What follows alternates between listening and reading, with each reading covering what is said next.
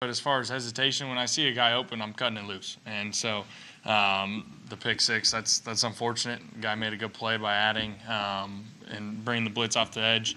And uh, obviously getting hit on, on that, like I said, is is not ideal with the ball floating in there. But they made a good play there, and um, the other ones, no. I mean, I, am not hesitating. I, I you know, I, they made some plays too, and ideally I get the ball out there quicker. But you know, it was unfortunate um, to be in the end zone there and taking that sack. But um, you know, hats off to them. They made a good play.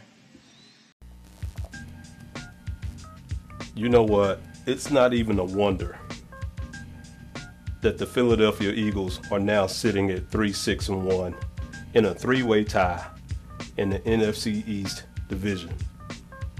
My God, that game stunk to high heavens. We have never lost to the Browns ever since the year of 1994. But my goodness, we are sitting in some dismal company at this point. Carson Wentz stunk so bad, I can't even give, you know, any more analogies that I already have about how he's not an elite quarterback. I'm getting ready to blame other people as well because it was a total failure on all assets of the game. I'm talking about our offensive line is just made out of Swiss cheese. I can't even fault them. We got people switching from left to right. Jason Peters, at this point, I, I love Jason Peters. Thank you for all of the contributions that you gave us, you know, as a Philadelphia Eagle. But as one diehard Philadelphia Eagle fan, I'm sitting here watching Peters just basically rob a check. DeSean Jackson, robbing checks. Alshon Jeffries, robbing checks. But that's not all of his fault because Doug Pederson is also robbing checks when you only call for one play for Al- Alshon Jeffery. I mean, are you going to work this man in or you're not? My goodness. I mean, Wentz, he can't do much when you got a pitiful uh, play calling list going. Why in the hell did we abandon the run? I understand Sanders fumbled the ball, but you abandon the run with 98 yards in the first half. You only do four rushing yards in the second half. That you can't make this up. We we just suck. We just suck.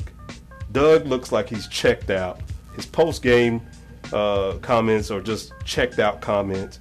Keep saying we're in it, but we're really not. Man, we need to tank just tank at this point.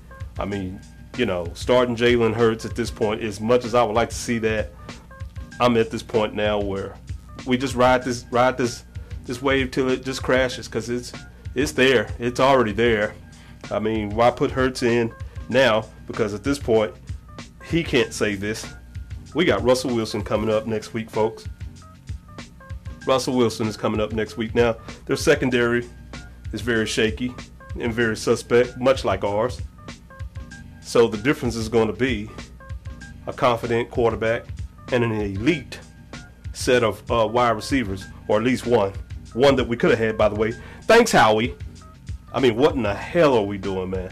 This shit is ridiculous, man. This is straight bantha fodder for all of the Star Wars fans that are listening.